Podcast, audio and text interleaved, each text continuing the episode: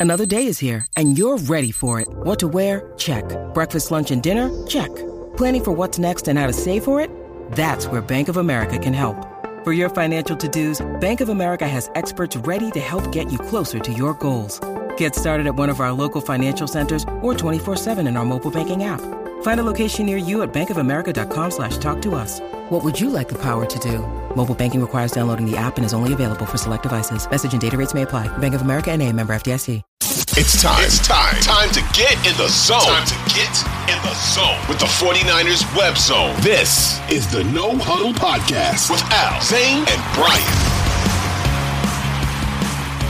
If you see this face, if you hear this voice, that means the San Francisco 49ers have drafted a kicker in the third round of the NFL draft.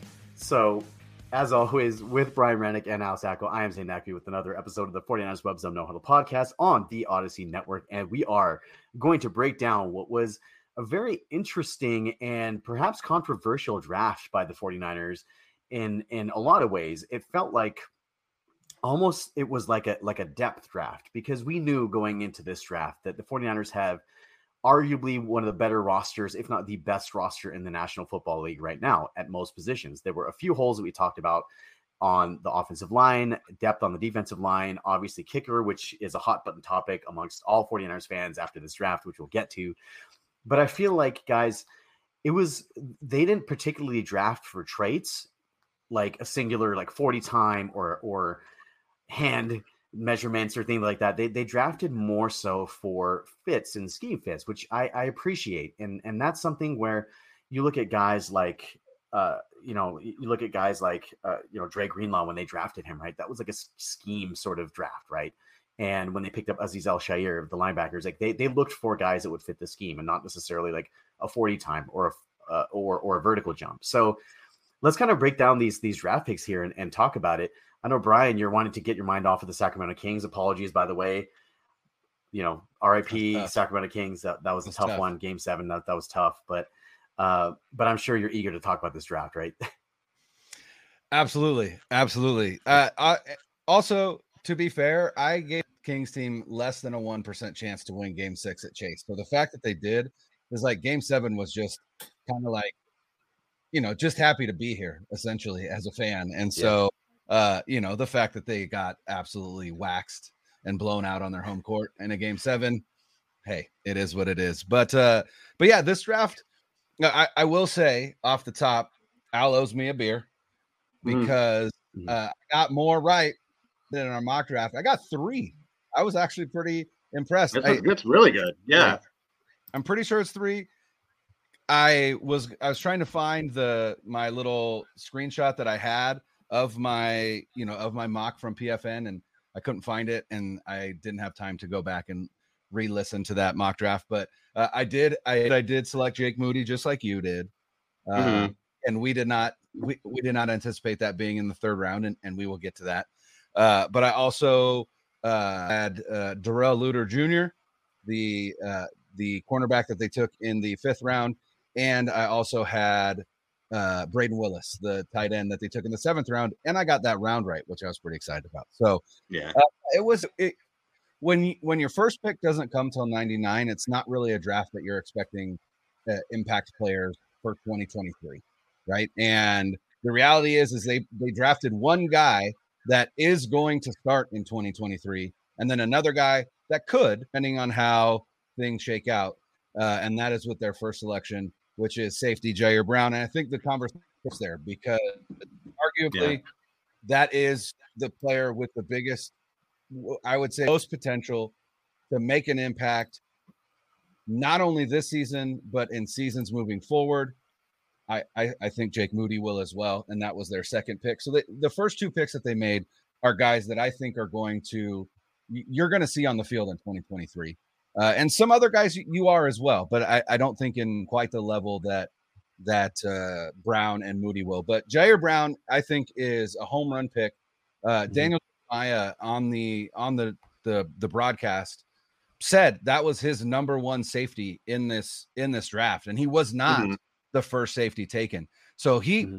Jeremiah had him above even Brian Branch, the what many thought was going to be a consensus first round pick out of Alabama. So much so that he went to the draft and he was in the green room. And you always hate it for those guys that go and sit and then don't make it through. And there were three guys, Brian Branch, Will Levis, and another guy, can't remember who. They did not get drafted in the first round. Props to Brian Branch. He was the only one that back and was in the green room for day two.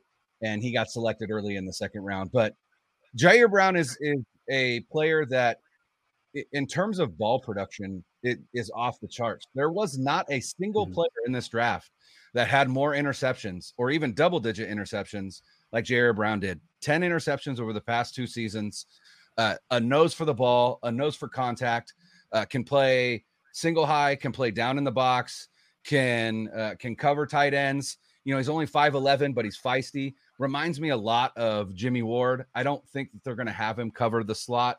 Uh, they a handful of guys that I think are are are going to be there, but I, I do think Brown uh, will have an opportunity to see the field, especially in like three three safety uh, alignments and things like that. And then depending on Tashaun Gipson's performance, going to be 33 before the season starts. Health mm-hmm. is all be a concern there. Uh, I, I I was I was thrilled with that, and uh, the the 49ers draft room was as well. They erupted in in cheers when when they traded up and got him at 87. I didn't think he was going to be there. And when you look at their biggest needs, the Niners, to me, it was I don't, I don't know if they agree with me, but it was tackle, edge, and safety. Safety, especially, they had they have nobody other than Gipson Hufanga that I would feel good about. And I didn't think Brown was going to be there. And when they traded up for him, I initially thought it was going to be for an offensive tackle, but then when they took him, I said, "Yeah, that's that's a great pick. I loved it." Um, it's a huge need, like we talked about. Gipson's only there on a one-year deal. Brown can come in, and he's if, if he doesn't beat out Gibson this year, he's presumed to be the starter. You would think in 2024 and beyond. He's incredibly versatile. He's a do-it-all type guy. He played deep safety, he played box safety, he played slot, he even played outside linebacker at Penn State. 10 interceptions in 2021 and 2022. So he's got great ball skills. I, I thought it was a terrific pick when when they, I think it's their best pick. Um, it tells you where their their focus was on the safety position and where it wasn't. And I'm still a little shocked with well, what they told us was they're putting a lot of faith faith in Colton McKivitz. They have a lot of faith in him. That's what this told us. And it told us that they see Drake Jackson taking the next step this year and they also have faith in Chris Kocurek in getting guys like like Ferrell and Austin Bryant playing better. That still scares the hell out of me. Edge scares scares the hell out of me. But they did redo McCaffrey's contract to get more money, and starting on Tuesday, um, May second, you can sign undrafted free agents without losing a comp pick. Um, so Yannick Ngakoue is out there. Um, Jadeveon Clowney, I think, is still out there. So there's guys that they so could still bring in. Just, Justin Houston. Yeah, and I think you know what? I think they have to. We can get yep. more into that, and I think they have to bring it at this point because they didn't address it. But yeah, I think we all agree, you know, that that Brown it was a great pick, a terrific pick, and I was really happy with it when, when his name got called. Yeah, Ji'Ayir Brown, like if you if you look at some of the tape and, and look at where they use they literally used him all over the field. Uh, uh, he would blitz out of the slot. He had the most sacks yeah. of any safety. Like he had five, hit mm-hmm. four and a half sacks last year from the safety position, and that's fantastic. So I think that and and and we saw DeMeco Ryans use that that slot corner blitz quite a bit actually, and I, I, believe that that's what they want. They want some guy. They want somebody who's versatile that can play all over the field, and Ji'Ayir Brown is is that guy.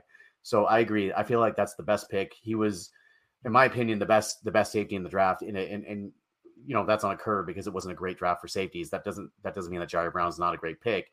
It just means that I feel like that for the value they got a fantastic pick there. Now I, I do have a couple other picks that that I really love before we get into Jake Moody because we'll probably take an inordinate amount of time talking about a kicker. But I, I really love the Robert Beal Jr. pick, and the reason why is because it it it fills that Dee Ford role opposite Nick Bosa that they had, and I feel like that is something that they've been missing. And, we, and now you mentioned Drake Jackson, and it seems like they kind of lost some faith in him last year. He wasn't playing too much. He was inactive for several games, especially down the stretch. So I think that when you come to that um, that realization that you need that speed rusher opposite Nick Bosa, you can actually get. My daughter is creeping in here.